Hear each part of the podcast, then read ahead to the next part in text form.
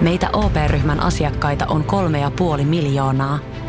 Otetaan yhdessä tulevaisuus omiin käsiimme ja rakennetaan siitä parempi.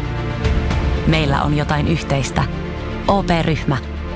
Osuuspankit, OP-yrityspankki, OP-koti ja Pohjola Vakuutus ovat osa OP-ryhmää.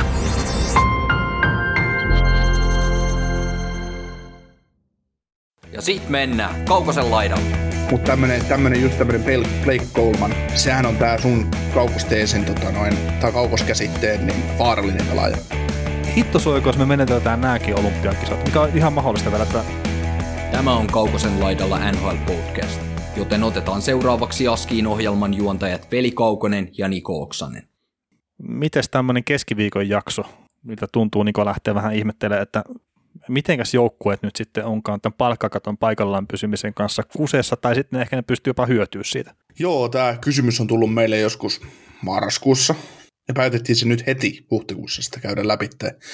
Ja tota, kyllä mun mielestä niin sillä mielenkiintoinen aihe, aihe, ja se korostaa nyt sitä, miten takapainotteisia diilejä ja, ja tavallaan, tai semmoisia diilejä joukkueet on tehnyt, että ne luottaa siihen, että joukkueet luottaa siihen, että palkkakatot nousee ja siten pääsee niin kuin rakentamaan, rakentamaan sitä joukkuetta tavallaan tulevaisuuteen. Että sehän on just tällä kaudella Tampassa nähty, että ilman Kutserovin long time in reserviä, niin Tampahan olisi ollut kammottavassa kusessa pelaajiensa kanssa kaudella. Mm, niin kyllä, kyllä. Että sit, sitä kautta just se, minkä sä taisit heittää Twitterinkin, että tämähän on MVP, tämä on Kutserovi ollut, kun se on poissa tämän kauden, että en tiedä, miten ne olisi pärjännyt tosiaan, että, tai mitä poistia olisi joutunut tekemään sitten ilman sitä, että Kutserovi nyt sattui käymään tosiaan leikkauksessa ja ja, ja silleen ihan syystä pois en mä sitä, sitä sano kyllä. Ja saattanut olla ehkä jotain tietoakin siellä joukkueen sisällä itsessään ennen kuin nämä on tullut tänne julkisuuteen asti. Mm. Ja se on jännä sit vaan, että se, loukka, se leikkaus vietiin sen verran myöhään, myöhään mutta oliko sekin sitten taktikointia? Äh, niin, niin. Et, Ettei, et se kaveri ei tulee liian kuntoon. aikaisin. niin, et koska oletettavasti se lonkkavamma on tiedetty, mikä sieltä leikattiin, niin se tiedettiin jo pudotuspeleissä. No vois kuvitella jo näin. Niin, että eihän se lonkkavamma tule pelien ulkopuolella. Että mua nyt kun mä lenkkeilen täällä, niin mua alkaa lonkasta yhtäkkiä särkeä. Kyllä mä luulen, että jääkiekkoille se tulee pelatessa. Mm, niin ja sitten Se, suuri, siis se suurin vamma, ja se ei, se ei tule niinku tästä, vaan kyllä se on niinku pidemmän ajan tuotosta. Niin, ja sitten tota, mitenkä pitkälle Kutserov on halunnut kuntouttaa sitä kertaa leikkaus on aina kuitenkin se viimeinen vaihtoehto. On, onhan se siis voinut olla tämä ihan tämmöinen hyvä ajatus tavallaan pelaajalle ja joukkueelle, että yritetään kuntouttaa, katsotaan miten menee, ja sitten on joutunut tekemään se valitettavan päätöksen, ei puukon alle, ja sitten se on ollut kuitenkin Tampalle hyvä juttu. Mm. Et esimerkiksi? McDavid hän vuosi aikaisemmin teki ihan sama juttu sen polvensa kanssa, että se kuntoutti sitä, vaikka hänellä oltiin jo suositeltu leikkausta, mutta että hän, että hän ei halua mennä puukon alle, se on pakko, kerran se kausi on Mm. ohi siinä kohtaa. Mm. Niin, tai se, että Kutserov on kuntouttanut, kuntouttanut, kuntouttanut. Ei me päästy Johnsonista eroon. Sun nyt täytyy mennä puukolle. Vai hemmetti. Voi prona. Venäläisille on maksettu yksi kartano taas jostain Sotsi, Sotsista, että aurinkorannalta, että joo, me, me, sä saat tommosen nyt. Kun. Mm. niin mullahan ei ole rahaa itse ostaa tällaista. Äh, niin ei, ei juurikaan ei saa rahaa.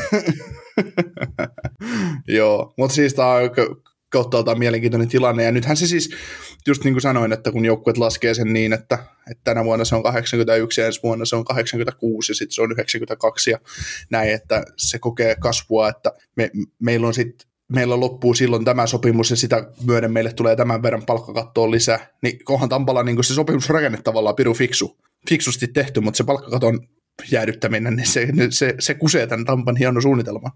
Äh, niin, ja sitten jos miettii ihan pelkästään ensi kautta, niin kolme ja puoli miljoonaa on tällä hetkellä palkkakato yli. Mm. Tota, tämän hetken Tampasta ketä lähtisi ulostaan? Hmm, Tyler Johnsoni, pakko. Mm. Mm. Lähtene, varmaan, varmaan joku semmoinen kauppa tulee, että lähtee sieltä. Mutta haluuko mennä? Niin. Et siitähän se on. si, niin, siis sitähän on puhuttu kuulemma jossain, että silloin ko- se on sieltä, sieltä päin kotoisin, että se kotiseuturakkaus voisi olla siinä yksi mm. Mm, joo, joo, mutta se, tietenkin se pitää olla pelaajalle myös, että se on 20 joukkueen NTC, että 20 joukkueen voi kieltää treidaamisen. Mm. Öö, niin, mit, mitäs toi no, no, no trade clause modified, niin mitäs se, mitäs se ton, ton, ton, ton, onko se pakko suojata? Nyt en muista ulkoa näitä, näitä tota, laajennussääntöjä, mutta niin, Tämmöisiä asioita me pohditaan näitä joka kerta ja sitten me etsitään vastaus ja ajaa niin, niin, näin se meni. Ja sitten me ei koskaan muisteta sitä enää seuraavassa, seuraavalla kerralla, mutta, mutta tota, täältä, jos, mie- niin, jos miettii, siis tarkoitan kaupalla sitä, että Tampa antaa jonkun, jonkun tota, noin pikin ja Settlelle ja Settle ottaa Johnsonia, että se siinä se on, että ei se, ei se niin kuin, että vaikka, vaikka sinne jäisi just joku Seattlelle ehkä edullisempi pelaaja, niin vaikka ei niiden palkkakaton kanssa tarvi, ainakaan toistaiseksi mun käsittääkseni ei kauheasti tarvitsisi kikkailla heti, heti kun tämä uusi joukkue lyödään vireille, niin, niin, niin Joo. Niin. Ja tota, semmoisen tästä nyt tosiaan, kun taas miljoonan kerran tarkasti sen, niin NMC, eli No Movement Clause, niin ne on pakko suojata, mutta sitten ei tarvitse suojata pelaajaa, jolla on no trade clause. Joo. Eli ne on voi jo jopa Johnson- maksaa ehkä siitä sitten Seattlelle, että ne ottaa Johnsonin. Joo. Nyt kun mä menin nopeasti tänne Seattle Expansion Draft simulaattoriin, mikä on hienosti tuolla, tuolla, tuolla Cap sivuilla, niin täällä on just, että no moment clause, täällä on automaattisesti, kun Cherov ja Stamkos on suojattu, että sitten tästä suojataan. Jätetäänkö me point suojaamatta? Jätetään se lihaksi, jos joku älä, huolissa. älä, nyt mene sinne Seattlein expansionin tällä hetkellä.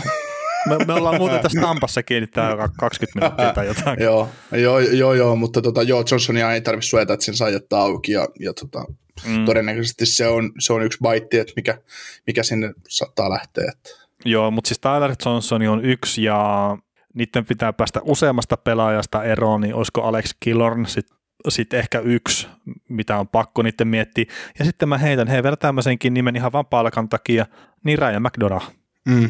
että jos sieltä puolustuksesta nyt joku pitää, niin kyllä mä sanoisin, että McDonaghin osuu ennemmin kuin Viktor Hedmanin tai Sergatseviin tai Sernakkiin sitten kuitenkaan. Mm.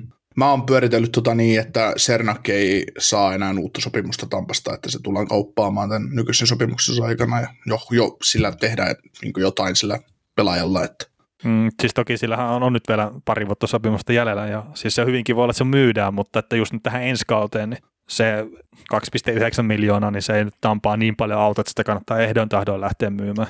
Ei, ei mutta siis mietinkin sitä just sitä sopimuksen viimeistä kautta, että se saattaa olla hyvä, hyvä joku trade bait, ja tässä voi kuitenkin Tampalle käydä niin, että vaikka kuin hyvä joukkue siellä paperilla onkin, että tässä tämä kausi, mitä käy, niin siellä voi tulla oikeasti ulospuhalluskausi vie eteen, ja sitten se on ulos playereista. Ja lähdetään retoolaamaan niin sanotusti tuota jengiä jotenkin, niin tota, mä luulen, että Cernakki voisi siinä vaiheessa olla semmoinen, semmoinen palanen, että, että sillä voisi saada oikeasti hyvä vaihtoarvon, Mm. vaihtoarvo. Että. Mä, mä kysyn tässä, niin kuin, että antaako Andre Vasilevski mahdollisuutta ulospuhallukseen? Hän on eri mieltä. No kyllä se on tällä muiden- kaudella ainakin ollut eri mieltä. Joo, ei nää mieti sitä vaan, että mä oon pyöritellyt näin, että koko triplets-kenttä lähtee. Lähtisi kesällä, palaat Kilorn ja Johnson. Mm, palattia nyt ei kannattaisi myydä tai Niin. laittaa minnekään. Niin, no se on UFA 22. Et, No mutta kuitenkin, että niin, ne... Se on hyvä pelaaja. Mm, Ja tota, niin mä sillä että kun se, on, se olisi tavallaan helppo työ leipottua 15 miljoonaa tilapalkkakattoa, ei päästä noista eroon.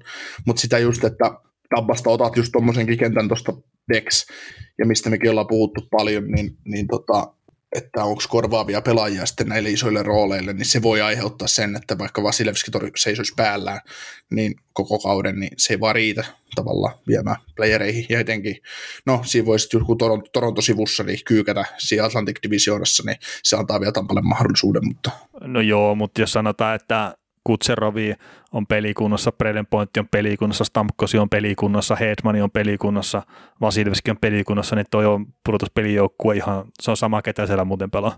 mm. Mutta toisaalta noin samoja kavereita pelannut tuossa joukkueessa ja ne on silti jäänyt ulos playereista. Joskus Mm. mm. tässä taka, muutama vuosi No on aikaa. sitä nyt jo muutama vuosi aikaa, mutta että sanotaan näin, että tuolla esimerkiksi Bredenpointtikin tehnyt pentä läpimurtoa sen jälkeen. Niin, niin, niin, niin, niin. Tota, otetaan Tampaa vielä hei, sen verran kiinni tähän vielä ennen kuin jatketaan eteenpäin näissä kusessa olevissa jengeissä, että pelaako Steven Stamkos tätä sopimusta loppuun Tampassa?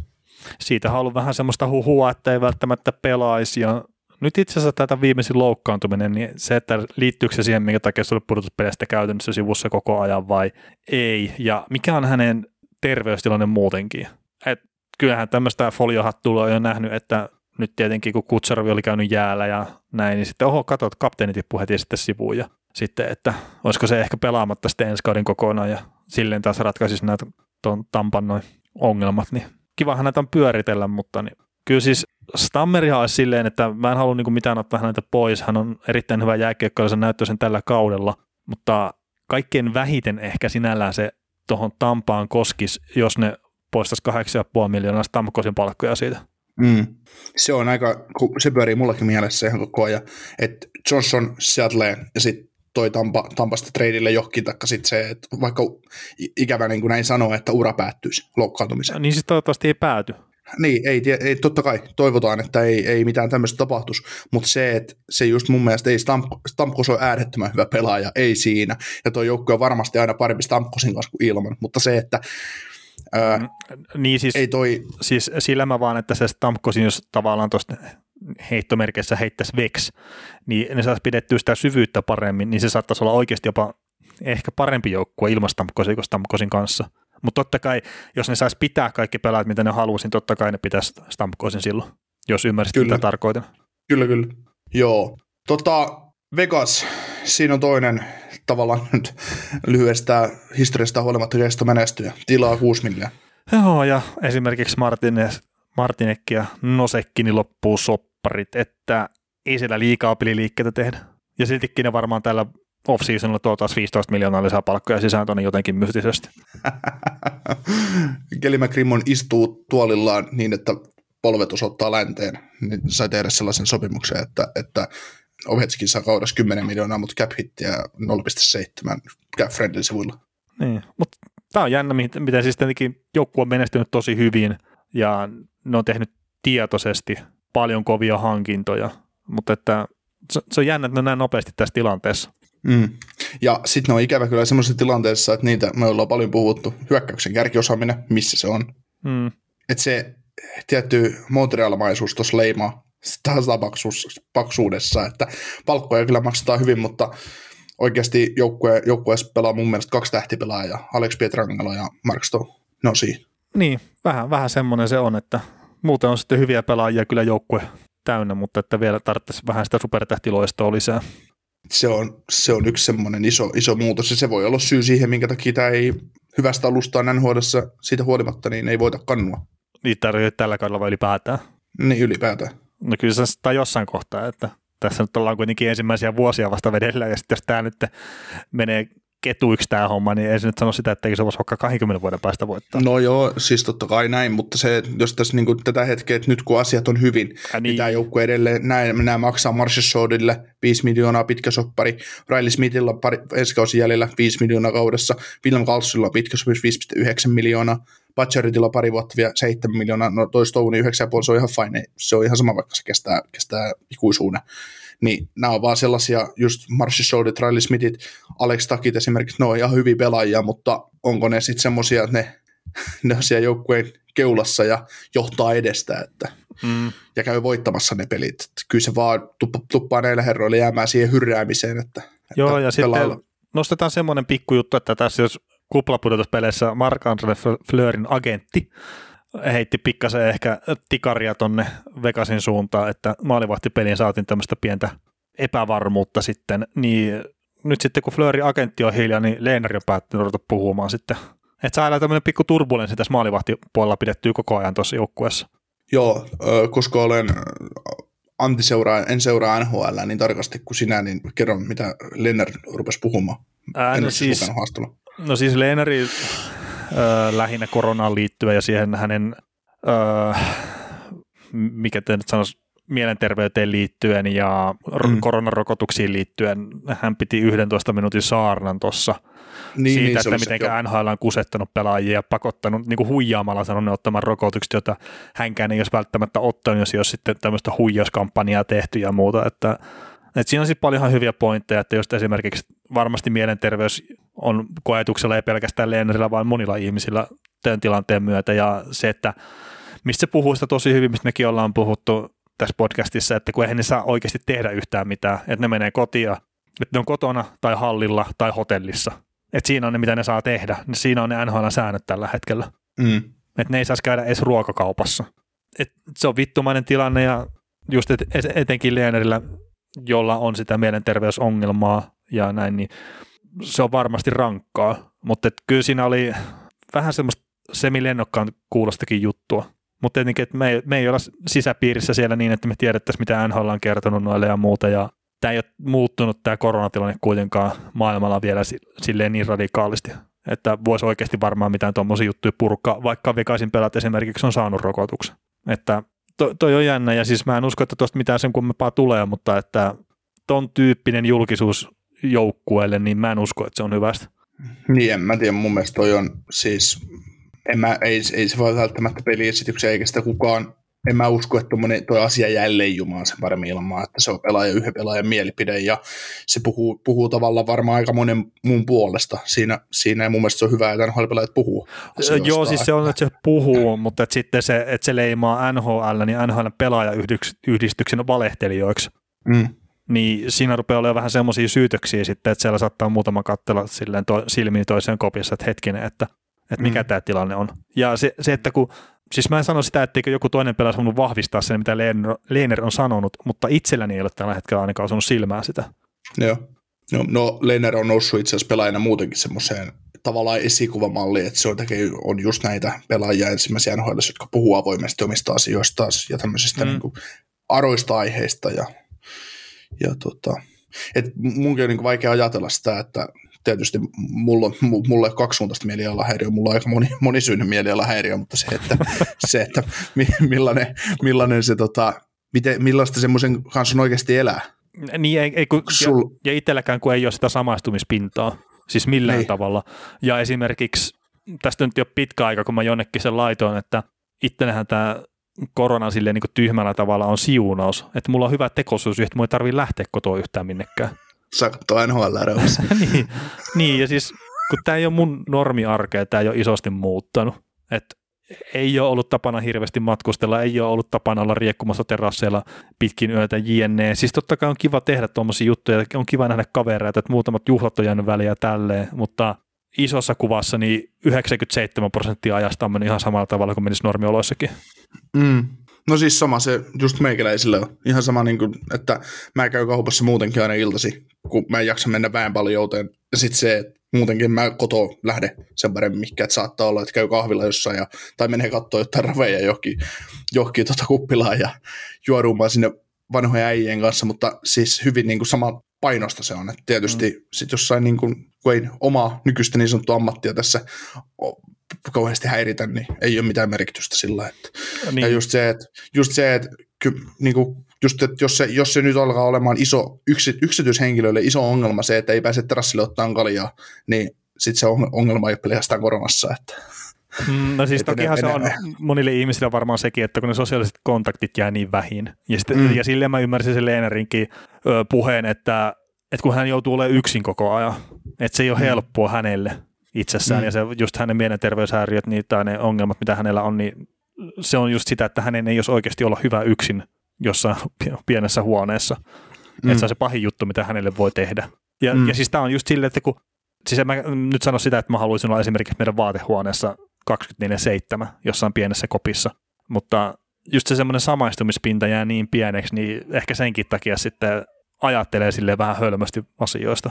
Joo, ja sitten niin itse tulee monta kertaa sanottua, että, että on ihan mukavaa olla yksin, Et, mutta tota, on mukava erakoitua tavallaan joskus tuosta pahasta maailmasta, mutta sitten, että se on niin kuin sillä kun se on itse tavallaan haluttu, niin se on eri asia, mutta sitten kun se on tavallaan pakotettu, että monet ihmiset esimerkiksi kärsii yksinäisyydestä, kun ei niillä ole ketään, mm. niin se on just, se on, se on vakava juttu niin kuin ihmisten, on, ihmisten on. puolesta. Että. On, on, ja siis just esimerkiksi vanhat ihmiset, niin, jotka ei haluaisi olla yksin, niin kyllähän siitä on paljon puhuttukin, että se on tosi iso ongelma. Ja se, mitä Leenerikin viittasi just, että ylipäätään, että tämä on kestänyt niin pitkään nyt, että näitä mielenterveysongelmia ja muita, että ne, ne tulee kasaantua tässä yhteiskunnassa, ne tulee tosi iso ongelma nyt sitten, kun jossain kohtaa päästään vähän kiinni edes normielämään. Ja mä en yhtään niin, ihmettele sitä, että varmasti tulee olekin näin. Joo, kyllä se sit loppupeleissä niin korona, korona ja aiheuttu koronattaa tautina on pienempi paha, mitä, mitä, se, mitä se on tuottanut se, että semmoinen vallitse, vallinnut täällä maassa, maailmassa. Mm. Mutta tota, joo. Mutta jos mietitään, mennään näihin joukku- joukkueisiin, että ketkä on palkkakattojen suhteen tavallaan ongelmissa, ja ei, tai on sitten on niitä jengejä, milloin varaa mällätä, niin no tietysti kusessa on vielä Vancouver ja Pittsburgh, mutta siinä on myös, että Pittsburghi tulee todennäköisesti lähtemään tämän kauden jälkeen aika syvään, syvään laskuun, laskuun, ja Vancouverilla Vancouverille varmasti tulee, var, tulee tilaa, mikäli tuosta Beagle ja Ferlandi tippuu ja ehkä Russellista pääsevät eroon ja mitä kaikkea muuta siellä on. Ei, ei sinällään, sinällään, että Peterson ja Hughesin sopimukset saavat ihan varmasti sisään ja, ja Dempkonkin, mm. että ei se, ne saa kikkautua sen, ei siinä ole, ei siinä ole mitään, ei, se ei, ei. merkittävä vahvistaminen niin UFA-markkinoilla, niin se, se voi olla vähän työlästä. Joo, se, se on työlästä ja toi mikä oli uutena, toi, että J. Beaglen kohdalla on just sitä, sitä puhetta, että olisiko ura ohi nyt tämän viimeisimmän loukkaantumisen myötä. Toivottavasti ei. Niin, no toivottavasti ei. Että tehnyt hienon uran tavallaan niistä lähtökoista, mikä hän, hänelläkin on ollut ja tosiaan sen väärin muistan, niin tota historian ainoa pelaaja, mikä on ECHL, AHL ja NHL voittanut mestaruuden. Mutta Pittsburghilla on mielenkiintoinen tilanne kyllä, että kolmisen milliä tilaa nyt ja käytännössä sitten kolmas neloskenttä pitäisi rakentaa vielä uusiksi sinne. Et vaikka tekee mini, minimisopparilla, niin siltikin tulee vähän hankalaa. Mm. No yksi pelaaja sieltä kuitenkin lähtee, että se tuo vähän lisää. Niin, mutta kun tämä on ensi kauden tämänhetkinen tilanne, että, että se tosiaan, että kuka pelaaja sieltä lähtee, niin siitä niin, niin siis sitä, no sitä just, että jos tulee kaksi miljoonaa vaikka yhden pelaajan kautta lisää, ja kuka sieltä sitten lähteekään, niin, niin se aina tuo sitten ihan pienen, pienen sivun mm. sinne lisää. Mutta mut joo, ongelma, ongelma on, mutta Kyllä. ei ratkaisematon. Ei ratkaisematon missään nimessä. Joo. No jos sitten mietitään näitä jengejä, ketä tässä, ketä tässä pyörii, niin mähän on puhunut, puhunut tässä, että jossain jaksoissa aina sivunnut ja ottanut, ottanut koppia näihin. Mua äh, kiinnostaa todella suuresti Los Angeles Kings ja Ottava Senators sen puolesta, että molemmista, molemmista puhutaan, ja Detroit tietysti siinä kanssa, kun on oltu jo rebuildissa jonkin aikaa, jonkin aikaa ja on jonkinnäköisiä varauksia tuohon, kertynyt ja, ja tota, junnuja on, on prospect poolia ja muuta. Että mikäli ne prospektit lyö läpi ja niitä löysi enemmän kuin yksi tai kaksi, niin se luo sen mahdollisuuden sille, että just joku losi nousee pudotuspelijoukkueeksi, ensin ne käy playereissa, ja sitten niillä onkin futum 25 miljoonaa palkkakatostila, ja sulla on, täällä on merkitty, että vuoden päästä on 40 miljoonaa off-seasonille esimerkiksi Kingsillä ja tulevalle kesälle 20. Mm. Ja ilmeisesti Rob Blake ei ole tekemässä mitään merkittävää Kingsin kanssa, mutta kuitenkin se voi antaa sen mahdollisuuden, että käy semmoinen, että nyt ne, vaikka ne nyt vetää siellä sun täällä, niin ne tekee semmoisen äkkinousu sinne kärkeen, kun ne pääsee, pääsee jylläämään ufamarkkinoilla ja ottaa sitä etua tavallaan näihin, näihin kestomenestyihin. Niin mä haluan mielenkiinnolla nähdä, mitä nämä joukkueet tekee ja miten ne nuoret breikkaa siellä läpi. Ja sitten just esim. ensi kesälle ei, ei, ei tästä Detroitista tarvitse sitä voittaa ensi kaudelle vielä maalata, mutta ihan oikeasti 48 miljardia tilaa, että et, et, et sä niin kuin, se, se, sä rakennat pelkästään 48 miljoonaa jengin tonne, että no, niin. vielä Aisermanin neuvottelutaktiikalla. Että.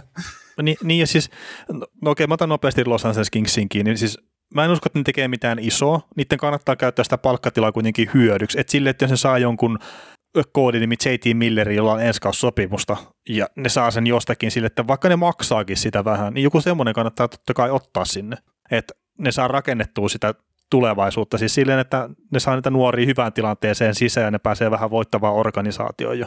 Mutta just nyt tällä kaudella, niin mun mielestä ei vielä kannata isosti pistää kiinni.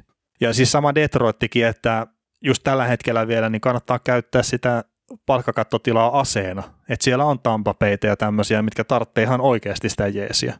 Mutta mm. tuossa noita joukkueita on aika paljon, millä on paljonkin tilaa. Että ei kannata sitten liian ahneeksi heittäytyä myöskään. Mm. Että just jos katsoo vaikka joku Ottava 31 milliä tilaa, New Jersey Devils 37 milliä tilaa, Columbus, Jarmolla on tilaa 25 milliä ja Laineen Patrikki on isoin nimi, mikä tarvii saada soppari alle. Että se, että minkä suuntaan Columbusta halutaan lähteä oikeasti viemään, niin siinä on paljon eri mahdollisuuksia. Arizona 31 miljoonaa tilaa, mutta mitä helvettiä ne tekee siellä? Ei ole isosti mitään semmoista ää, luottoa siihen. Boston 32 milliä tilaa, että siellä nyt toki ei ole yhtään maalivahtia sopimuksen alla ja Great loppuu sopimus, että siinä on pakko tehdä jotain näitäkin, mutta mm. Bostonilla yllättäen näyttää siitä, että sillä on aika hyväkin tilanne lähteä rakentamaan sitä tulevaa. Et toki edelleenkin se ykkösketju siellä, tai no anteeksi, kakkosketju taitaa nykyään olla, kun Taylor Hall on joukkuessa, mutta niin se Perfection Line, niin se on edelleenkin vanhenemassa siellä. Mm. Okei, Pasternak on nuori pelaaja, mutta silti kaksi kolmasosaa siitä rupeaa ratsastaa kohti auringonlaskua. Mm. Niin sekin, että Bostonin se puolustus on ollut ongelma, mutta voisiko olla UFA-markkinoilla jotain sitten saada sinne kuitenkin.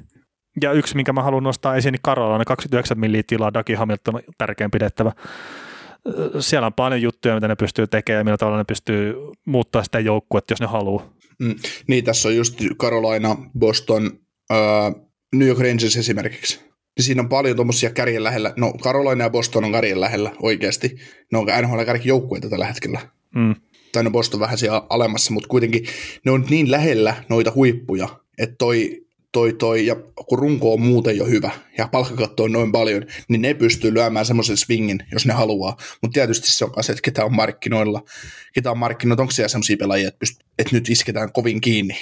Niin, no tosta jos miettii, että ketä nyt on markkinoilla, niin joo, tietenkin voi heitellä esimerkiksi Ovechkinia tai Landeskoggia, mutta että jos ottaa nyt yhden yksittäisen pelaajan, kertataan Toronto-podcasti, niin Jack Hyman. Että se, sanotaan, että esimerkiksi Helsingin Rangersin Jack Hyman. Olisi muuten, nyt kun tälle heitin tämän nimen, niin aika täydellinen haku olisi sinne, mutta kuitenkin. Joo, mutta sitten tässä on, tota, jos ajattelee näitä joukkueita, just että milloin varaa mällätä, että palkkakatto on ihan hitosti, niin sitten just joku Detroittikin, niin nyt kannattaa sitten, tai ei meidän tarvitse Steve kertoa, että millaisia soppareita sen kuuluu tehdä, että hän osaa ihan itse varmasti, varmasti ne, ne vääntää sinne sisälle, niin vaikka on tilaa, niin ei liian suuria soppareita, koska tuosta nasautat, nasautat vaikka, no vaikka joku Brana on mulle tosi, mä tykkään pelaajasta todella paljon, nasautat sille nyt sen kahdeksan kertaa kahdeksan, sitten se pari vuotta meneekin ja osoittautuu oikeasti ongelmapelaajaksi, niin pelillisesti kuin kopissa, niin morjes. Siinä pystytään aika paljon pilaamaan myös sitä tulevaisuutta, niin kuin mm. nyt. Niin, niin siis Detroitinkin kohdalla, niin ehkä just se sopimusten pituudet, jos pitää kurissa, on se sitten ketä tahansa. Kerran siellä on sitten tulossa niitä nuoria pelaajia, ja ne ei halua joutua siihen tilanteeseen, että sitten kun vaikka Siderille pitää tehdä kakkossopimus, että sitten niiden on pakko maksaa siitä, että ne pääsee jostain vanhasta pelaajasta eroon. Mm. Että ne ei halua mm. vielä lähteä siihen, että ne lähtee vaikka varausvuoroja tai tämmöisiä sitten pistää ulos sen takia, että niillä on huonoja sopimuksia. Mm. Kyllä, juuri näin, että, että se, se, se on niin kuin nyt jo pelattava ne kortit hyvin, että sitten on se mahdollisuus silloin, silloin tota tehdä ne sopimukset tavallaan kivuttomasti. Ja sitten kun esimerkiksi kun se aika joskus tulee, että Siderikin tekee sitä kakkossopimusta ja no se voi olla hyvinkin pihan tulossa, mutta siis että näin oikeasti tämä jengi on menestymässä, niin silloin taas myös palkkakattokin todennäköisesti alkaa antaa taas vähän riimaa, mutta, mutta tota, tietysti mm. mä olen leimannut parin vuoden päähän, että Detroit menestyy, mutta se, että silloin, silloin se ei nyt nouse, mutta, mutta kuitenkin niin. Tässä on näillä, näillä kellon palkkakatossa tilaajia, jotka on toiminut velikaupusmaisesti sopimusten kanssa, niin, niin, niin, niin, niin, niin, niin, niin tota, heillä on nyt iso mahdollisuus päästä tota, noin kurittamaan Vegasia ja Pittsburghia ja just Tampaa, että Just, että ei mua esimerkiksi ensi kaudeksi niin joku Detroit, niin sehän voisi ottaa kaikkia noilla huonot sopimukset itselleen, milloin tyli pari vuotta soppari jäljellä. Ja ei muuta kuin pikkiä vaan tänne näin. Hmm.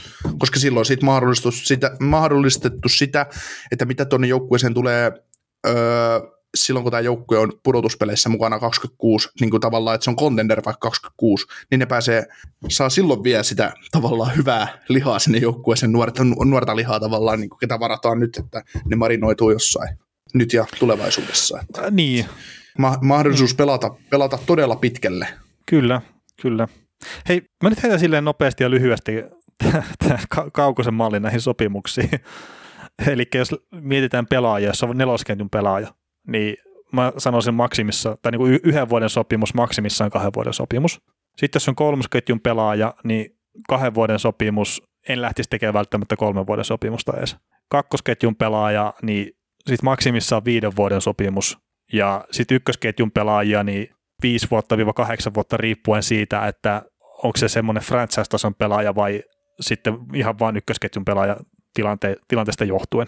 Ja ehkä sitten vähän samaa voi heittää pakkeihinkin, että, että ei ainakaan liian herkästi pitäisi antaa. Ja sitten ei välttämättä just se, että sä oot Buffalossa ykkösketjun pelaaja tai sitten sä oot Torontossa ykkösketjun pelaaja, niin on kaksi eri asiaa, vaan silleen niin kuin vähän mm. laajemmalla skaalalla pitäisi yrittää miettiä sitä.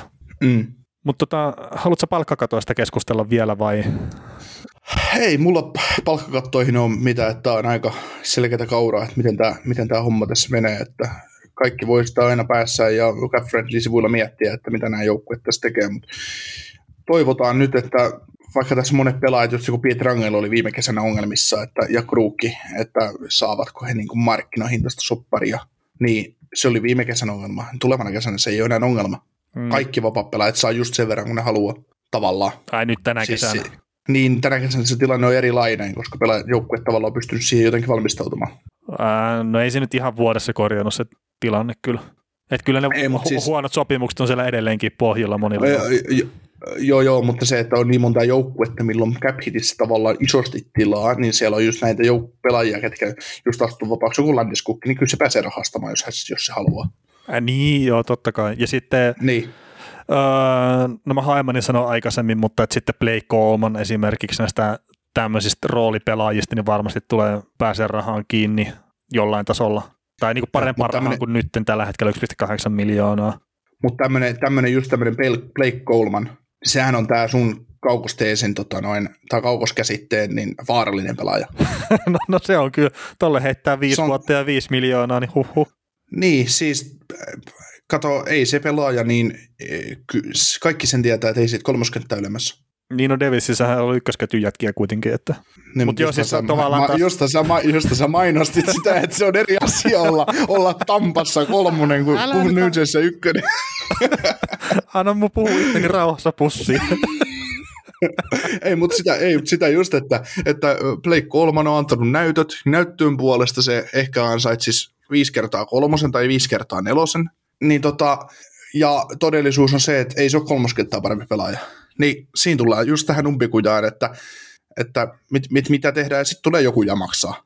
Koska me, he kokee, että no niin, toi on ottanut iso steppe, toi on, toi on nopea toi pelaaja, että se, se todennäköisesti Mm. meillä on ollut hidas joukkue, niin se pystyy jotenkin vahvistamaan tätä jengiä nopeuden kanssa. Sitten ollaan siinä Milan Lusitsin tilanteessa, että hetkoren. Joo, mä, mä vaan heittää välillä tämmöisen arvauksen, että mikä joukkue tuo ottaa tuossa kesällä vähän liian isolla sopimuksella. No Kolmani vai?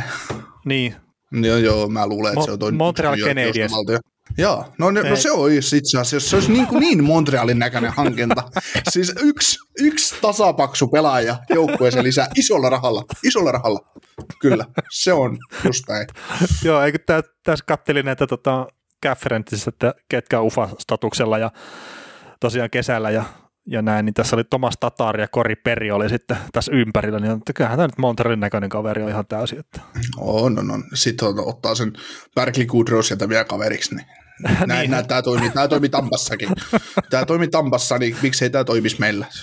Mutta hei, mennään, kuulijat kysyvät ja me vastaamme osioon sitten seuraavaksi. otetaan siihen väliin tota, kuitenkin se muistutus meidän tota, noin, hienoista somekanavista ja, ja tilauksista, että Podplayssa ja Spotifyssa tosiaan kannattaa tilailla ja, ja tota, somekanavista, että jos en kuuntelet ensimmäistä kertaa ja haluat somessa seurata, niin Twitterissä at nhlpodcast.fi ja Facebookissa ja Instassa at kaukosen laidalla. Meidät, löytyy siellä, saa pistää, saa pistää palautetta tulemaan ja mikäli ei sitten somessa ihan uskalla, uskalla pistää, niin sähköpostiin, sähköpostiin voi pistää ja mahdollisesti faksiinkin. Eikö sulla ole se faksi siellä kotona? On No, joo. mutta joo, kuiten, niin, ku, ku, kuitenkin, niin tota, kaukosalaidalla, että gmail.com taitaa olla meidän sähköpostiosoite. Se on ihan On. hienoa. Mä joka kerta sen näissä podcasteissa sanon, mutta mä ikinä muista, että onko se nyt oikein, mutta taitaisi se olla. Ja tota, tosiaan nyt meidän kuulijat kysyvät, että me vastaamme osioon joka viikko. Kysymyksiä ota, otamme yleensä vastaan ja niin yritämme parhaamme mukaan tarttua ja, ja tota, Joo. Ja, näin, että ja mä sanon sen verran, kun meille tulee kuitenkin pääosa noista kysymyksistäkin, niin esim. Instan puolella ne tulee sinne Privan puolelle. Niin meillä on niin Instassa kuin sitten tota Twitterissä kuin Facebookissakin se mahdollisuus lähettää yksityisviestejä. Ja että meillä on ne auki kyllä. Et sekin on mahdollista, että ei ole pakko sinne sähköpostiin myöskään laittaa. että jos ei halua sinne tosiaan julkiselle janolle pistää niitä viestejä, niin, niin, niin tämäkin mahdollisuus on siellä somen puolella. Joo. Joo, nyt kun sä kerroit tämän kaikille, että ne on auki, niin sitten me ei enää ensi viikolla tehdä mitään muuta, kun me mennään sitä DM-listaa. Se päivittyy koko ajan, tulee palautetta tulemalla aivan hukassa palautteen kanssa. Sitten sit me joudutaan tekemään keskiviikkoinen ekstra jakso, missä me tarvitaan pelkästään, niin siis äänittämään jo keskiviikkoinen jakso, missä me vastaillaan kysymyksiin. Hmm. No mutta toisaalta se on semmoinen optimitilanne, että olisi niin paljon materiaalia, ettei kerkeä ottaa kaikkeen kiinni. Niin, että tänään, tänään, tänään kun kuuntelet jaksoa, niin kerkeät pistää palautetta niin paljon, että me tehdään tänä illalla äänitellään uutta jaksoa. Että. Joo, mutta hei nyt kuulijat kysyvät ja me vastaamme. Ja tota, ensimmäinen kysymys onkin sitten tämmöinen, no aika iso kysymys tavallaan, mutta että kauden suurimmat pettymykset, pelaat ja joukkueet. Niin mä nyt nopeasti listasin jokaista divisioonasta yhden tota, joukkueen, mikä mulle on ollut pettymys. Niin Calgary Flames, St. Louis Blues, Columbus Blue Jackets ja Philadelphia Flyers, niin nämä on ne joukkueena pettymykset itselle. Ja Columbus selkeästi isoin pettymys kyllä, että en nä- ei nähty kumpikaan tota sukellusta. Mm. Joo, ei pystytty laskemaan, laskemaan sen varaa, että se joukkueen niin kuin hyvä sydämi sieltä niin kuin hajoaa aivan täysin. Ei, toki ei kyllä laskettu sitäkään, että ne kauppaa yksisentterisen mäkeen kauden alussa. Että. Hmm. Se nyt oli tietenkin olosuhteiden pakosta se tehtiin ja, ja silleen, mutta tota, ei tuossa to, on yksittäiset joukkueet per divari. Ehkä jo, voisi nostaa joitain muitakin, mutta että Kälkäri nyt tosiaan mä pidin sitä varmana pudotuspelijoukkueena, ei tule menee. Plussia pidettiin molemmat varmana pudotuspelijoukkueena. Saattaa mennä, mutta ei ole todellakaan helppo tie. Mm. Columbus oli molemmille varma pudotuspelijoukkue. Flyers, en muista oliko mulla pudotuspelijoukkue vai ei, mutta sulla oli ainakin. Mulla oli, mulla oli, kun mä tiputin Bostonin pois, mulla oli Washington, Pittsburgh, Flyers ja Islanders ketkä Joo. menee siitä. Mutta tota, täytyy niinku sanoa, että en mä tiedä, ollaanko me kehitytty vai onko NHL vaan kerrankin pelaa niinku meidän ajatusten mukaan, että, että ei olla pahasti vedetty mettään noissa, mm. noissa joukkueissa. Taitaa jopa 13-12 jengiä olla oikein, ketkä menee lejereihin, että missä mm. arvioissa. Joo, siis täytyy sanoa kyllä, että se systeemi, mikä me tehtiin, että me arvioitiin pelaajat yksilöinä ennen kauden alkuja ja sen pohjalta tehtiin ne rankingit, niin ei me ihan paskaa työtä tehty niissä. Mm. Mä itse puhuin tästä, mä puhuin tästä yhdelle mun kaverille sitä, että meillä on, meillä on tämmöinen systeemi, että me arvioidaan pelaajat. Niin sitten kaveri kysyi multa, että niin, että sä avaat NHL 21 peliä ja katot sieltä niin overallit, että tämä on hyvä pelaaja ja tämä on huono. Mä sitten, no ei. noinko paljon sinä, arvo, noinko paljon sinä ym, äh, uskot, että minä ymmärrän NHLstä? Tai, kiitos. niin. niin no siis mullakin on uusi jo 2017, että sieltä mä otin. niin, niin. McDavid, kokonaisuus 78. Mitä? Joo, no mutta tota, pelaajapuolella pettymyksiä, niin, niin, niin. Ehkä no, nostetaan isoimpana, toi liittyy tuohon Calgary Flamesiin, mutta Markströmiin, niin ihan silleen starttas OK kauden, mutta et, ei se nyt ole ollut hei se pelastaja, mitä mä ainakin itse ootin, että kaveri tulee olemaan Calgary Flamesille. Että iso pettymys mm. ollut. Joo, mä käsin takia alkukaudesta Markströmin puolelle, että se pelasi siis tosi hyvin ja, ja puhuinkin sitä sulle, että taitaa tai oikeasti olla ihan hyvä maalivahti, mutta mun varmaan aika pitkälti mennään kanssa joukkueen mukana, että, mm. että sillä, sillähän se on, että jos miettii maalivahteja, maalivahteja Markström yli kaksi, kaksi kovaa kautta vetänyt siihen alle Vancouverin kanssa, että kyllä sekin varmaan se henkinen kantti alkaa olemaan, että ei, täällä, ei, ei ette te voi juman kautta koko ajan menettää kiekkoa puolustus, niin sillä ei käytä kaksi ykköseksi omia. Hmm. Ei voi mennä kahden metrin syöttö kolme metriä ohi. Hmm. Mutta se, se, on ehkä se yksi isoin niin noista pelaajista ja sitten jos kenttäpelaajan puolelle mennään, niin ehkä mä en tiedä kumpiko on nyt isompi sille Nate Smith vai sitten Travis Konekni. Että etenkin Konekni, että se viime kaudella löi jo läpi ja muun muassa tosi lupaavia otteita esitti ja sitten tällä kaudella mä sanoisin, että se on kyllä pieni askel tullut taaksepäin. Ja jos mä en ole mm. ihan väärässä, niin se on ehkä ollut jopa popparilla tällä kaudella. Öö, on tainnut kerran kaksi olla niin. semmoisia kanssa muistikuvia, että Wingnote on pistänyt se, että ei ole, joko se on myöhästynyt jostain palaverista, tai sitten se on ihan suoraan sanon, Wingnote on tainnut itse suoraan sanoa, että ei ton kaverin taso riitä tällä hetkellä meidän jengi. No siis kun tämmöinen muistikuva mulla itsellänikin on. Mm. Ja tietenkin, no meillä on tämä Flyers-fani, joka varmaan sitten korjaa meille, että ollaanko me väärässä, mikä on tietenkin ihan kiva kerta. Niin paljon kuin me haluttaisikin 31 joukkuetta seurata suurososin alla, niin se on mahdotonta melkein, vaikka me tätä päivätyönämme. Mä oon, mä oon sitä itse asiassa joskus miettinyt, että, että kun me käydään näitä joukkueita ja pelaajia ja asioita läpi, että onko semmoinen joukkue, josta me ei oikeasti puhuta koskaan. Niin mulla on ihan sellainen kutina, että ei me puhuta Arizona Kojotsista. Ei ikinä. No mutta nyt on puhuttu taas Arizonasta jo. Annettiin 14 sekuntia. niin, no siis mitä, mitä siitäkin puhuu. Niin. Sitten loppupeleissä, si- se, että Matt Sykrunia tuossa on divarihommassa hehkutteli ja sanoi, että siinä on semmoinen kaveri, mikä kannattaa pistää mieleen. Että pelaa tosi hyvää kautta ja voisi olla semmoinen tosiaan musta hevonen tonne Norris-hommaan. Tai niin sanoi jopa näin. Niin kyllä nyt ehkä pääasiassa kuitenkin yrittää käydä posin kautta, vaikka me ei ole ehkä maailman positiivisin podcasti, mutta että jos löytää jotain tommosia juttuja, niin on se kivempi sitten, kun sanoo, että just vaikka Konekni on ollut huono tällä kaudella. Mm.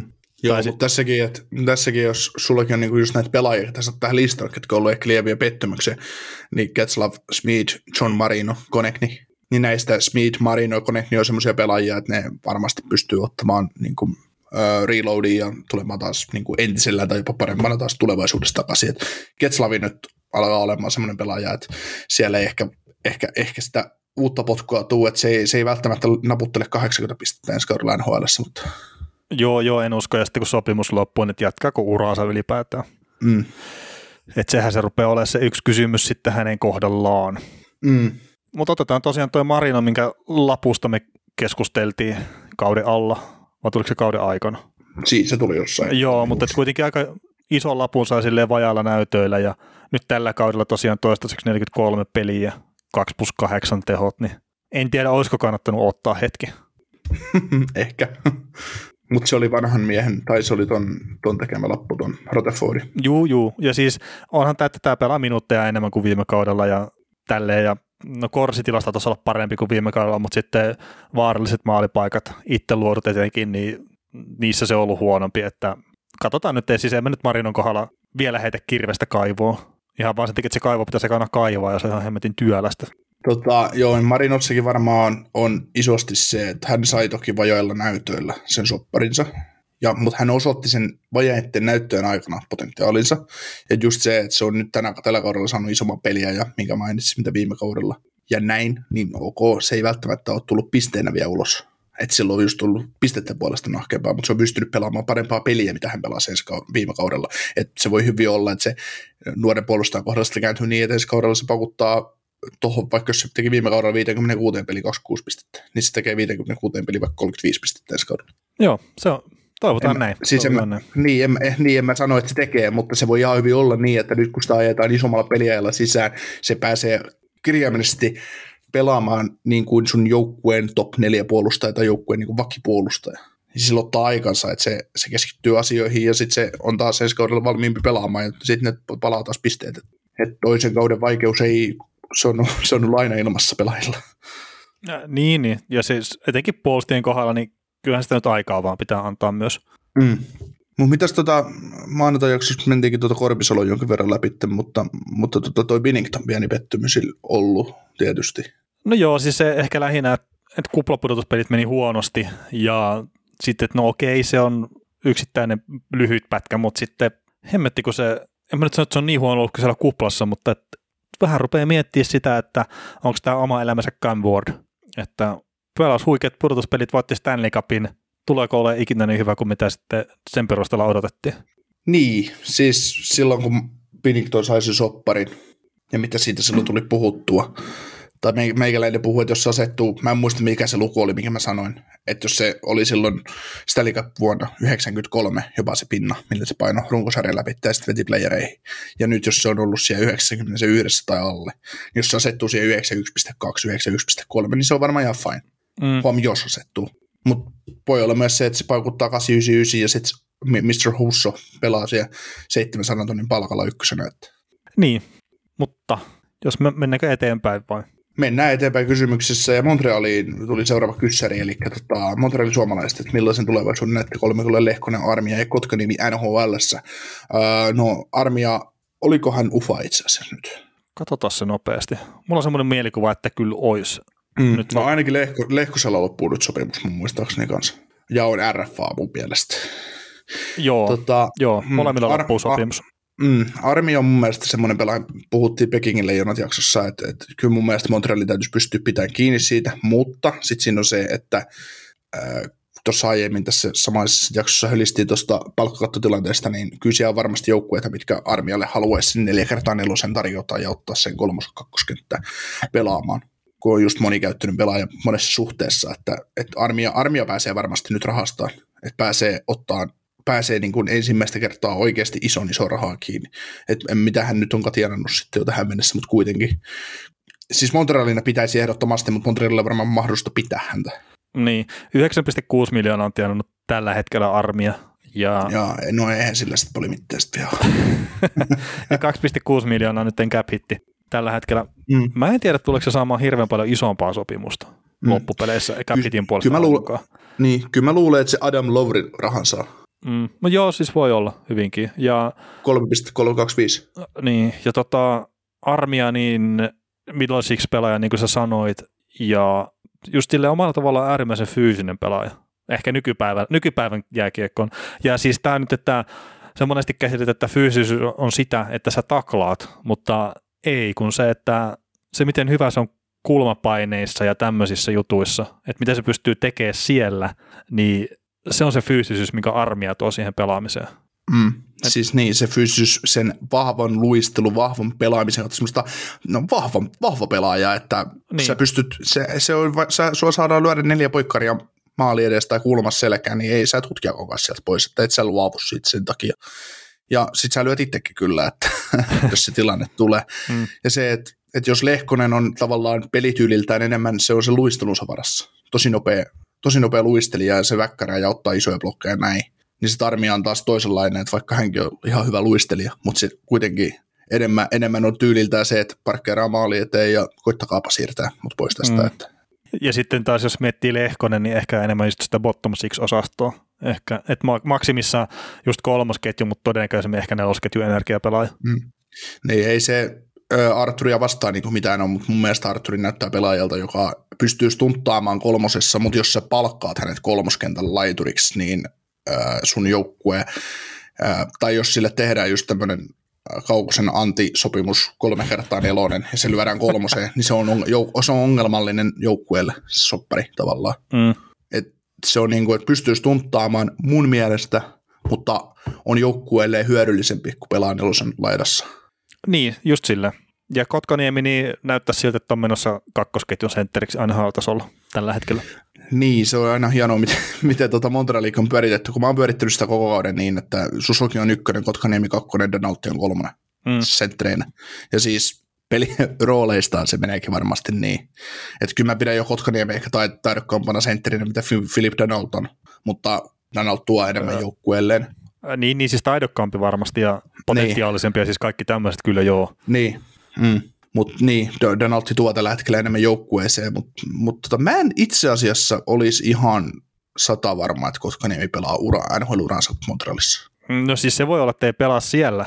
Ja siis just se, että, että onko se Montreali vai mikä, mutta että kyllä se näyttäisi tällä hetkellä Kotkaniemi siltä, että, sinne, että se kakkosketjun sentteri olisi ehkä se, mihin hän tulee sijoittumaan sitten. Mm, mutta sitten mä ajattelen, niin ei mä ota Kotkanimeltä nyt mitään pois. Kun mä ajattelen Montrealin menestymistä, niin voiko se voittaa Stanley Cupin ykkös-kakkosentterit Susuki Kotkaniemi? Se riippuu, minkä verran kaverit kehittyy. niin. Kun mun mielestä Kotkaniemi, siis mulla on usko Susukin, että Susukista tulee vielä parempi, mitä se on nyt, ja mitä se on parhaimmillaan esittänyt. Mulla jotenkin sitten Kotkaniemi, jotenkin, siis sekin on nuori, tosi nuori kaveri, kun se on nuor, tosi nuorena mennyt NHL, mutta se, että jotenkin mulla on joku ennakko varaus tavallaan kaverista, että, että tota, mä näkisin jotenkin, että Montreal, Montreal on varannut jonkun, tulee varaamaan vielä jonkun sentterin sinne tai saamaan jostain, ja Kotkaniemi toimii kauppatavarana taas johonkin muualle, että hmm. en mä, siis paha, pahasta on, mennään nuori, tosi nuoria kavereita, paha mennä arvioimaan, mutta jotenkin mä näkisin sen näin. Ja etenkin tuolla pelityllä, mitä Montreal pelaa.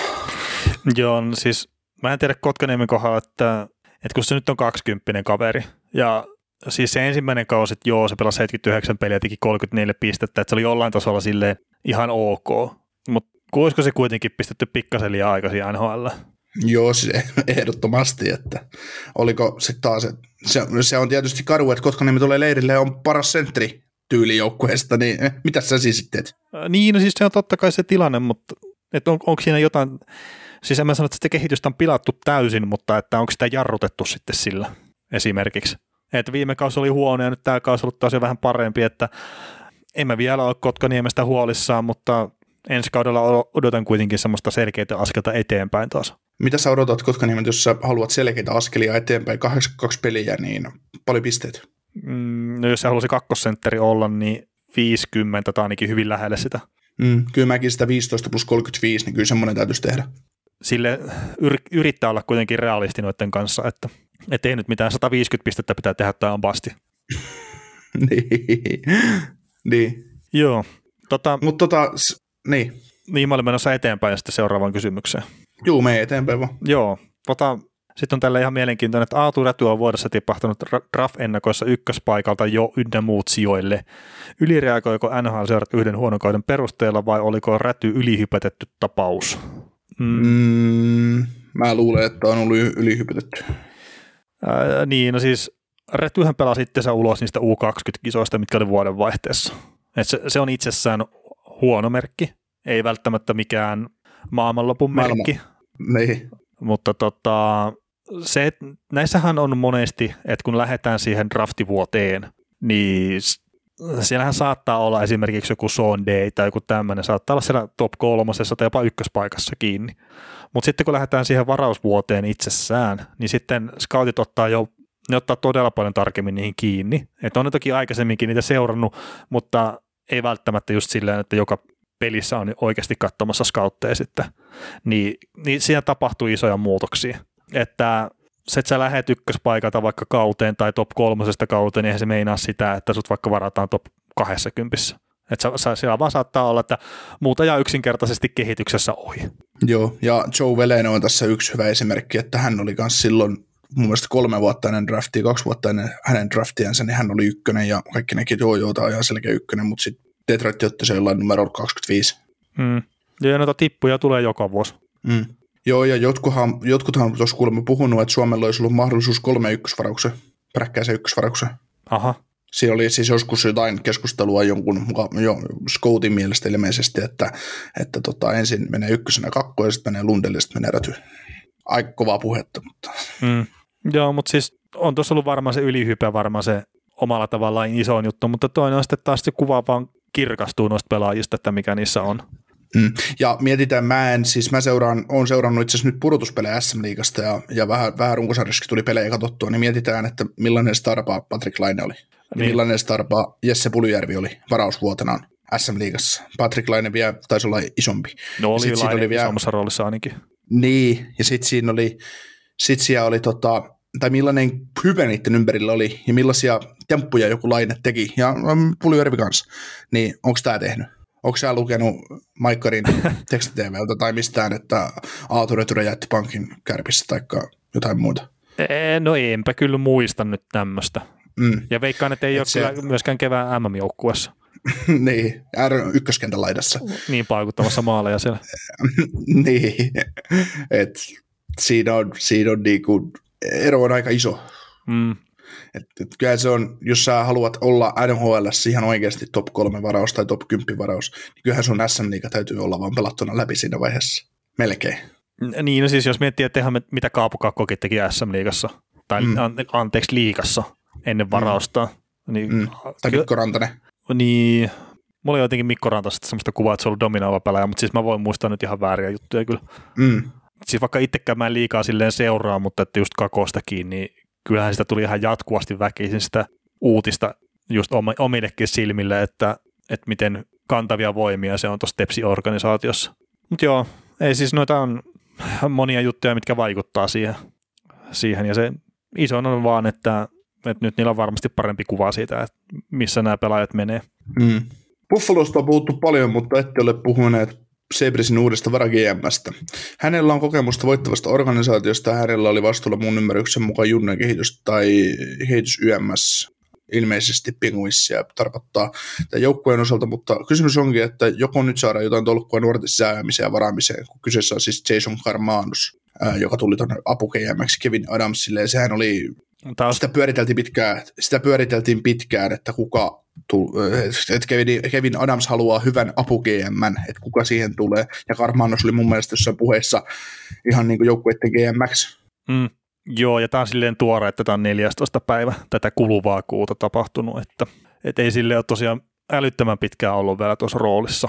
Mutta kyllä tässä nyt kuitenkin kymmenen päivän perusteella me voidaan sanoa, että kyllähän tämä niinku suunta on muuttunut Buffalossa niinku saman tien. Joo, kyllähän se ensi kaudella, kun tuosta, tuosta vapaalla markkinoilla kun onnistuu, niin, niin contender ensi kaudeksi.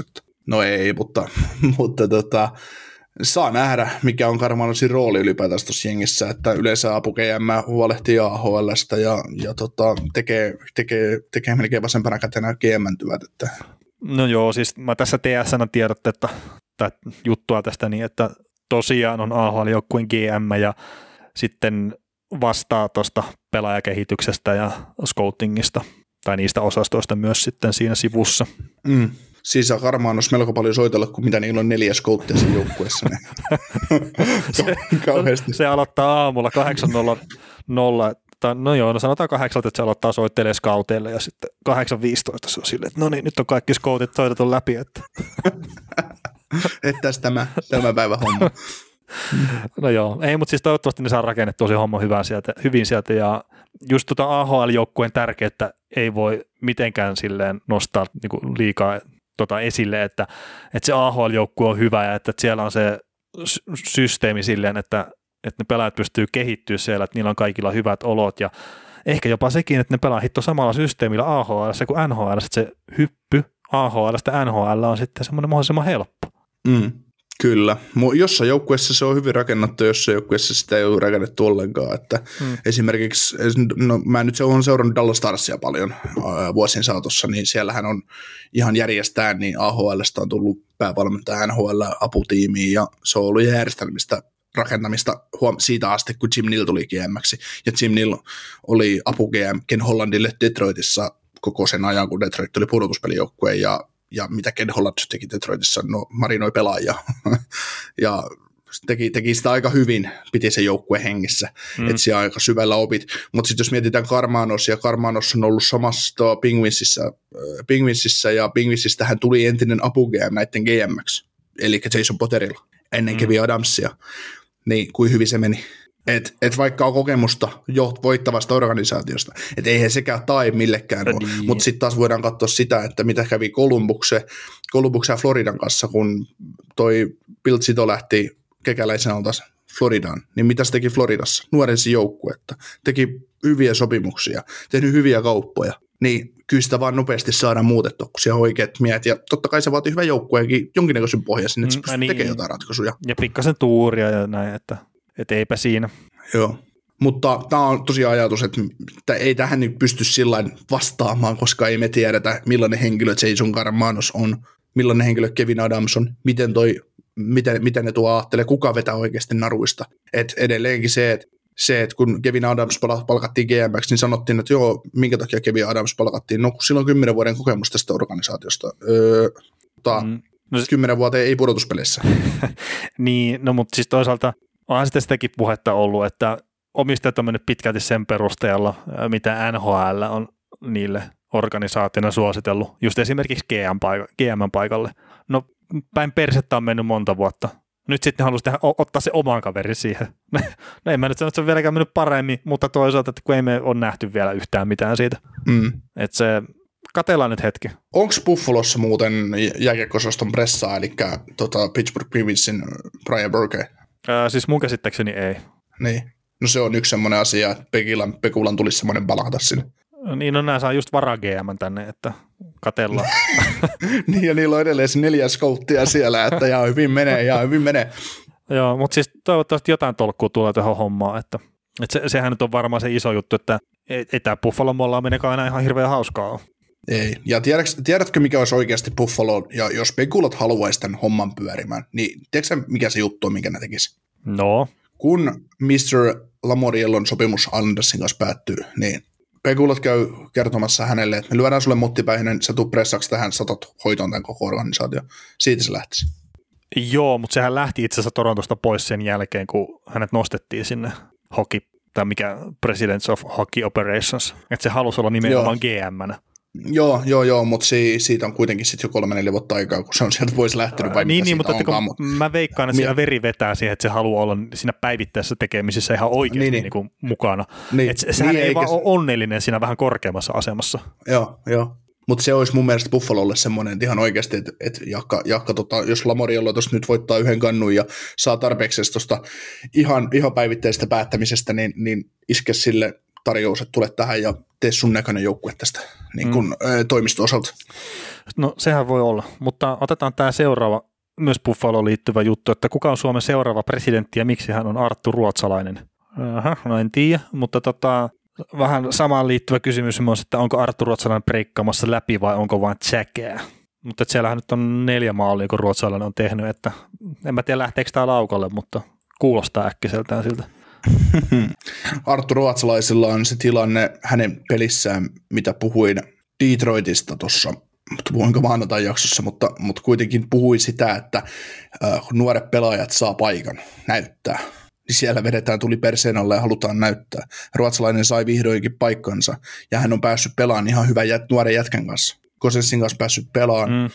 ja nyt saa paljon vastuuta, kun se tippuu, tippuu kavereita jatkuvasti ja kaupataan vähän uloskin, niin tota, mm, kyllä mä luulen, että ruotsalainen vakiinnuttaa itselleen sitä middlesiksi paikka NHL ihan niin kuin näillä otteillaan vaan, että et kyllähän se sen paikan saa vielä taistella training campilla, eihän se, nämä maalit, mitä se nyt tekee, se on ihan sama, ei, ei sillä ole mitään merkitystä, mutta se vahvistaa asemaansa esim. valmennuksen mielessä, ja mun mielestä, jos katsoo, mitä Granaatto on tehnyt tuolla joukkueelle nyt jo lyöllä otannalla, ja tällä loppukaudella, kun pelit on merkityksettömiä, niin en mä lähtisi valmentaja vaihtaa ensi kaudeksi.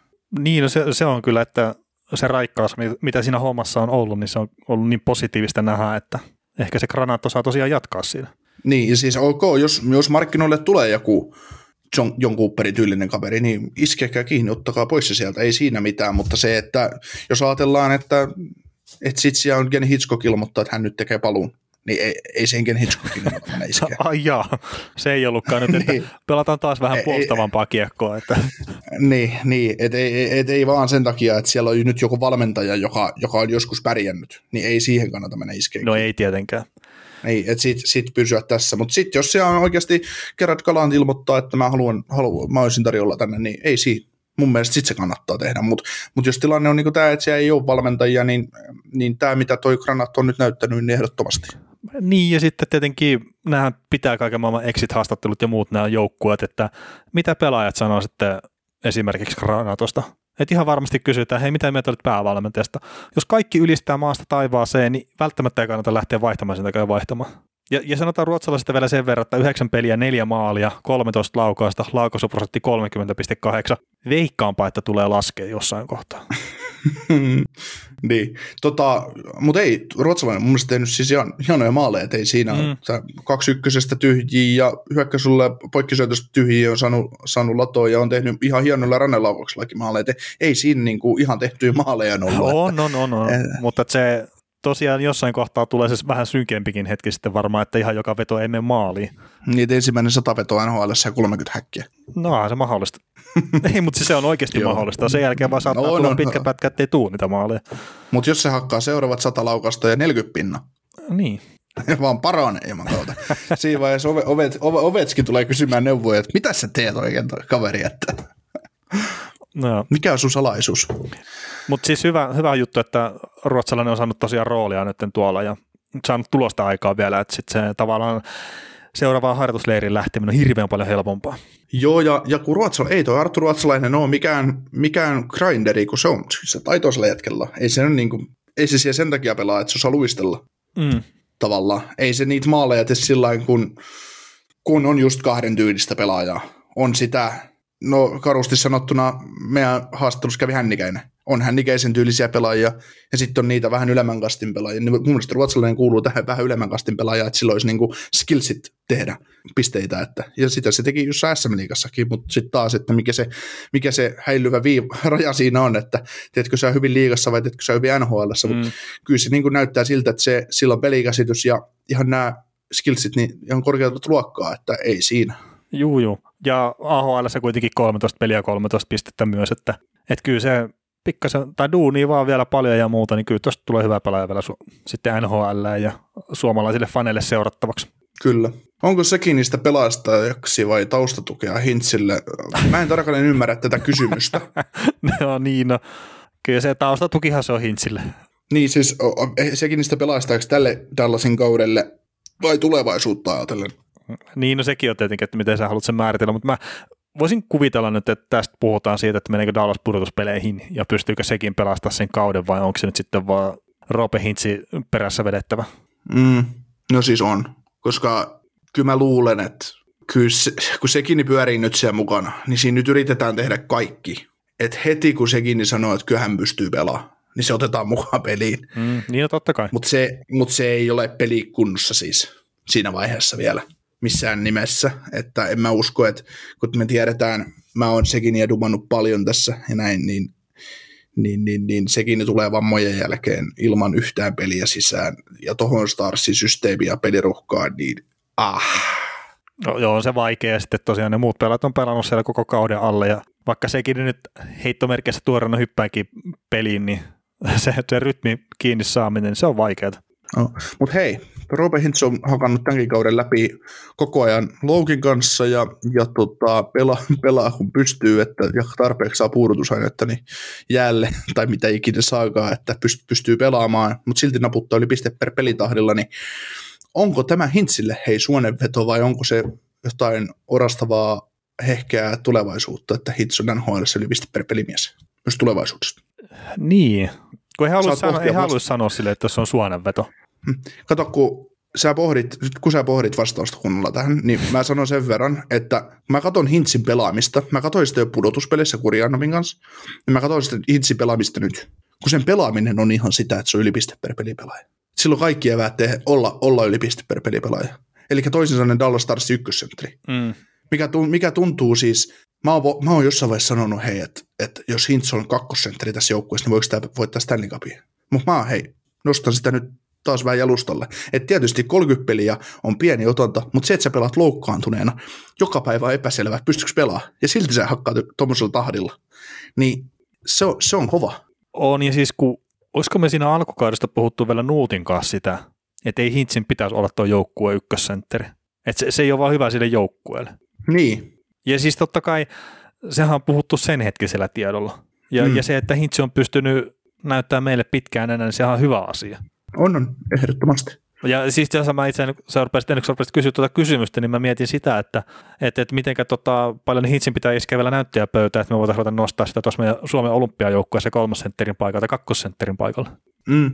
Ja siitä oli, äh, luin vaan jotain keskustelua siihen liittyen, että voiko Hintsiä uhrata kolmosentteriksi, että se täytyisi nostaa sitten laitaan kakkoskenttä, kun- vaikeista niin kuin Ahosta ja Parkkovista on niin ohi kes- keskikaistalle pistää. Hmm. Meinaan sit puhutaan oikeasti to- tosi kovasta äijästä, jos sulla on varaa tiputtaa tavallaan, että se syö Aholta tai Parkkovilta paikan sentteripaikalle. Äh, Niin, niin, mutta että, kun oikeasti ollaan siinä tilanteessa aika lähellä ainakin. Niin, että Että, Siis, siis, onko Dall, onks Dallasin tulevaisuus pela, pelastettu sillä, että Hintsi on kasvanut huippupeluriksi, ja niillä on varaa tiputtaa sekin kakkosentteriksi? no siis sehän saattaa olla oikeasti se tilanne.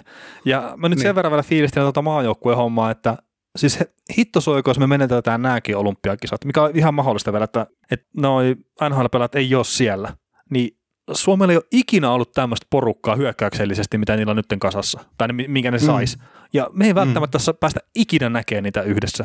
Okei, me saatetaan nähdä World Cupissa, mutta Eri asia. No kyllä se tuntuu siltä, vaikka siis 96, kun pelattiin joku World Cup, mistä mä olin ihan pähkinänä silloin lapsena, että joo totta kai hieno homma ja sillä ei ollut olympialaisissa vielä ollut nämä parhaat pelaajat. Mutta Mm. kyllä se tällä hetkellä, kun sitä on niin hemmetin pitkään nähnyt siellä olympialaisissa, niin kyllä se haluaisi nähdä siellä.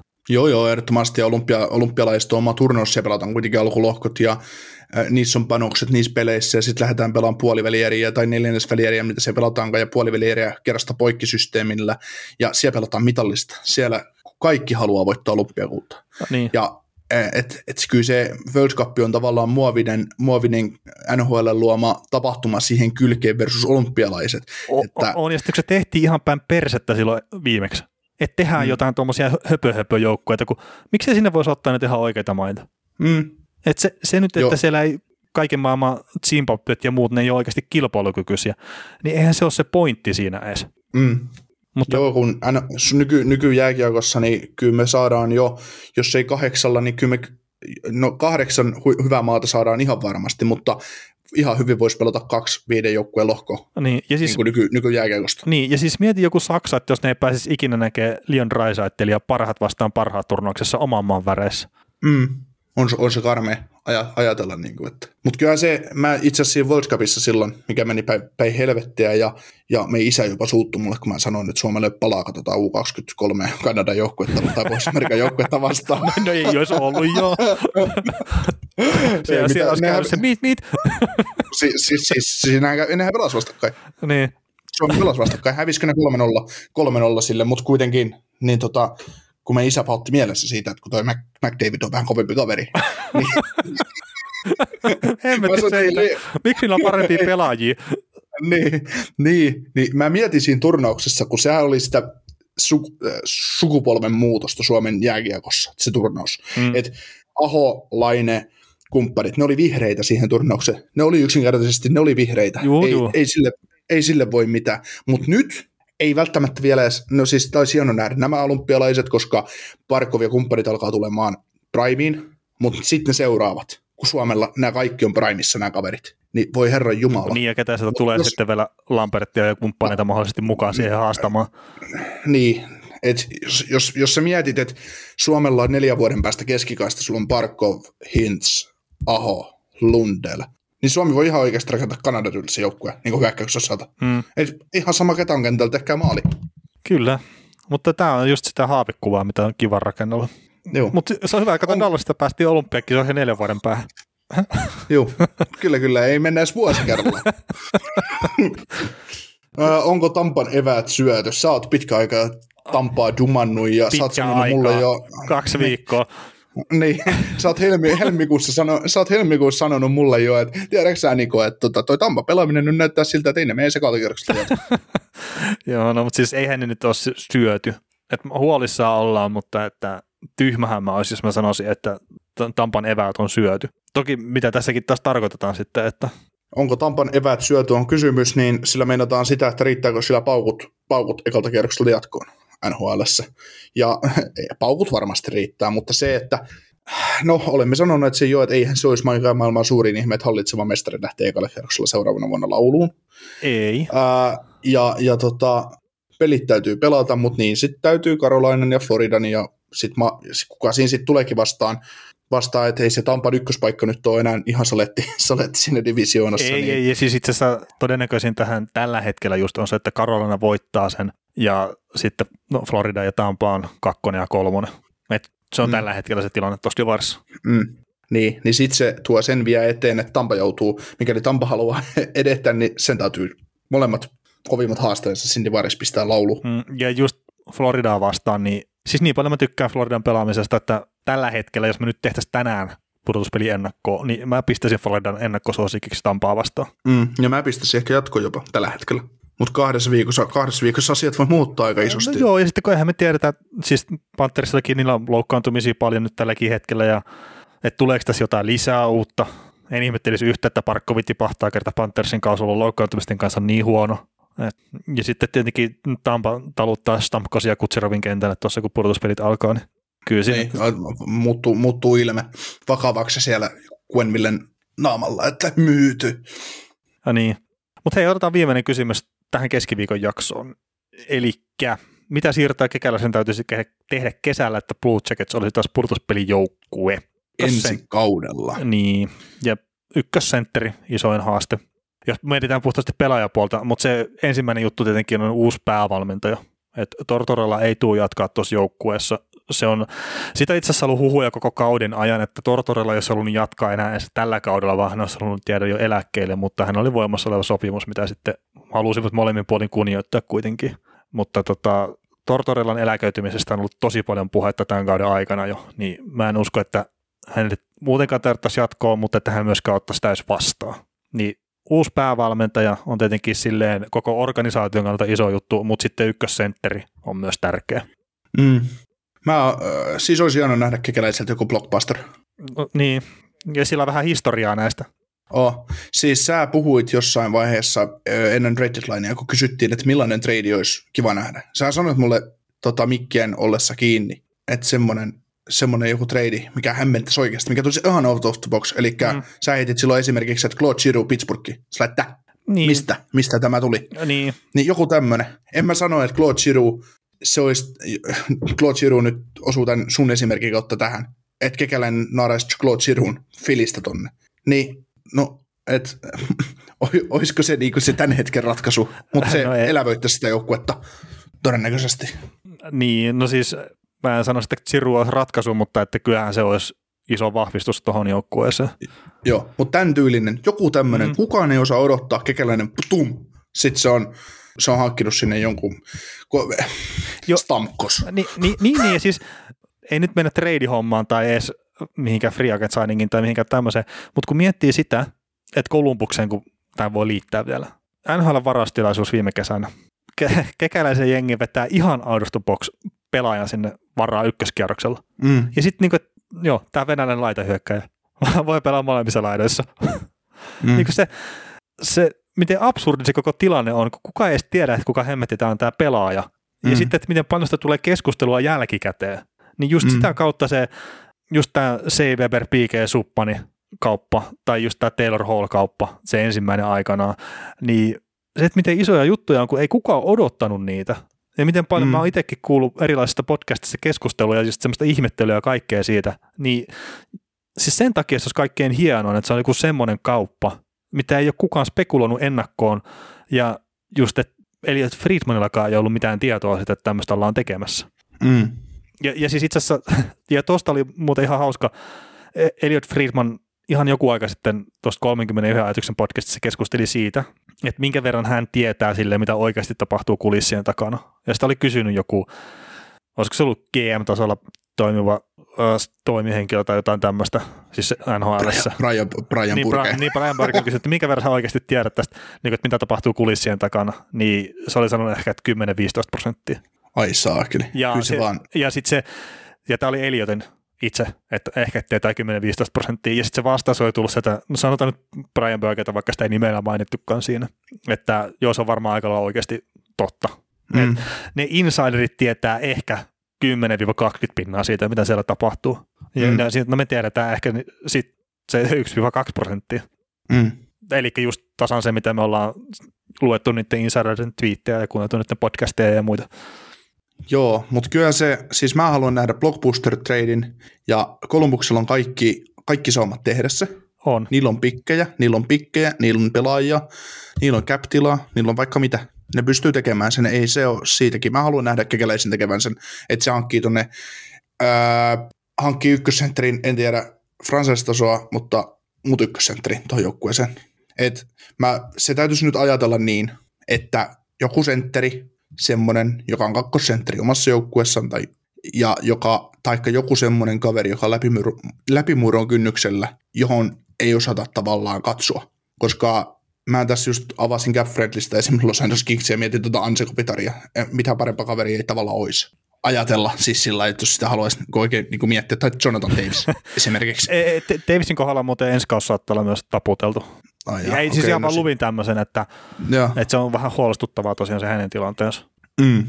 Mutta eipä niitä NHL siis, niitä ei kauheasti ole niitä senttereitä markkinoilla, mitä voisi lähteä hakemaan, ja mitkä merkittävästi, ö, siis no Kolumbusta merkittävästi vahvistaa oikeastaan kuka vaan, mutta siis se, että mä pyörittelin sitä esimerkiksi Thomas Hertteliä, että sehän olisi ihan kammoveto tuolta. Niin, Se ja se olisi just tämmöinen out of. Niin, ja se on just kaveri, joka on kakkoskorin jätkä tällä hetkellä. Vuosisopimus teillä, 5,5 miljoonaa cap hit, ja Ei haittaa Ei, Sanjo, se ei ei. yhtään kertaa, ne ei ole menossa yhtään minnekään. Niin, ne sais siitä. Siis öö, mitä ongelmia San Josella on? Johnson on pelannut vähän ma- huonomman kauden, mutta mut tota maalivahti. Sitten tota, no niillä on iso palkkakatto-ongelma. ja tota, ja tota, ei niitä, ei niitä, ne ei niitä pakistoon kuin kolme uutta pakkia, mutta kun. mutta ihan, ihan siis tällä kun mä pyöritellen, pyöritellen, niin sinne pistät kaksi ykköskierroksen varausta ja maalivahdin vaihdossa hertteliin, niin hertteliin ja sit heität siihen kylkeen vielä, kun nämä tarvii kuitenkin sentteri hertteli tilalle, niin pistät sen Texierin tai Domin sinne menemään. Niin pum. Ja vuosisopimus tällä herttelillä, siitä ykkössentteri, niin kuin ei näillä, siis Sanhosella tekisi tiukkaa sanata tämä. Kyllähän ne sille siis til- tilan tekisi, mutta tämä olisi hyvä paikka Sanhoselle tehdä sitä retoolia. Mm. Niin. No niin, no niin. Nyt saatiin tämmöinen blockbusteri rakennettua täällä ja nyt vaan Mut- odotellaan, odotellaan kesällä, kun tämä tapahtuu. Joo, mutta tota, öö, Herttelillä on kuitenkin sit se, että kertoo kolmen pelaajan trade-listan, että mihin hänet saa kaupata, ja Columbus ei ole sillä listalla, se on todella, todella, todella todennäköistä, mutta, mutta, mutta kuitenkin siis tämä on just tämä pyörittely, että mikä, mikä voisi olla sellainen kaveri. Mm. Mutta joo, mitä kesällä vielä, niin, niin, niin tosiaan se uusi päävalmentaja, maalivahtipeli, tosiaan selvyys, mun mielestä yksi sellainen juttu, että kuka on sitten se ykkösmaalivahti ja sitten ehkä luottaa siihen, tai ne voi vetää vielä noilla kahdella keskauden, että eihän sitä kukaan estä, estä. Mitä ne tekee pakistolle, Jet Jonesille täytyy saada soppari, se, mä luulen, että se tulee jo kesällä, se jatko. Ja tota, mutta siihen, että pudotuspelijoukkueeksi, niin en mä usko, ei se joukkue, mun mielestä se joukkueen rakenne on ihan riittävän hyvä, mutta kunhan ne saa se ykkössentteri, se jo riittää mun mielestä. Niin, ja sitten se uusi päävalmentaja vähän... Raikastamaan peliä. niin, se raikastaa varmasti montaa muutakin juttua kuin sitä pelkästään peliä, niin kyllä se varmaan vaikuttaa paljon, että siis mä sanoisin, että maalivahtipeli siellä on kunnossa kaikesta huolimatta. Tämä kausi ei ole näyttänyt hyvältä, mutta niin mä uskon tällä hetkellä kuitenkin, että se on kunnossa. Mä sanoisin, että se pakisto on kunnossa, sitten kun se on terveenä, ja hyökkäjistössä on sitä tasapaksuutta kyllä joo, mutta ne tarvii sitten tosiaan sen ykkössentterin, ja vaikka sitä nyt ei saa sanoiskaan silleen, että mitä itsekin on puhunut, että jos Patrick Laine haluaa olla maailman paras jääkiekkoilija, niin sitä ei kenenkään pitäisi perässään, mutta että se on tuon joukkueen pärjäämisen kannalta tärkeää, että ne näyttää Patrick Laineen ketjuun semmoisia kavereita, joiden kanssa se peli toimii. Ja sitten se ykkössentteri on iso juttu sitä. Joo, mutta kyllä Laine laskee markkina-arvonsa koko ajan, että kyllä Käleinen saa nauraskella sen kanssa, että joo, että kolme vuotta ja viisi miljoonaa osuus tuleva soppari, että meillä on vähän tiukkaa palkkakaton kanssa ja muuta. Että. Hmm. Ja oikeasti. No joo, mutta kun se on se 7,5 miljoonaa, kun se on se perustarjous ja yksi vuosi, niin mä luulen, että sillä mennään nyt ja katellaan vuoden päästä uudestaan. Niin, mutta se on toisaalta ihan sit se ja sama, mitä toi maksaa, mutta kunhan ei, kunhan ei nyt näillä näytöillä sit mitään kahdeksan kertaa kymppiä iske, niin se on kaikki, se on sitten voit, aina voiton puolella. Mutta joo, hei, kiitos tästä jakso. Keskiviikon jakso on done. Kyllä. Kuuntelit näköjään sitten ihan loppuun asti. Veli ja Niko kiittää. Ensi kerralla jatketaan. Kaukosen laidalla podcast. Ja nyt on tullut aika päivän huonolle neuvolle. Kysy tarotkorteilta, mikä korko sinun kannattaisi valita. Oi, kappas, aurinkokortti. Voit unohtaa kaikki korot. Keskity vain sisäiseen matkaasi. Huonojen neuvojen maailmassa Smarta on puolellasi. Vertaa ja löydä paras korko itsellesi osoitteessa smarta.fi. Weekend Festival tuo kesän kovimman artistikattauksen Espooseen toinen ja kolmas elokuuta. Luvassa on ikimuistoinen kokemus valoilla, laasereilla, erikoistehosteilla sekä maailman suurimmilla DJillä kuin Nicky Romero, Rehab, Tiesto, Alan Walker, Timmy Trumpet, Showtek ja monta muuta nousee lavalle. Lippujen hinnat nousevat 6. toukokuuta. Katso koko kattaus ja hankin liput nyt osoitteesta bknd.fi.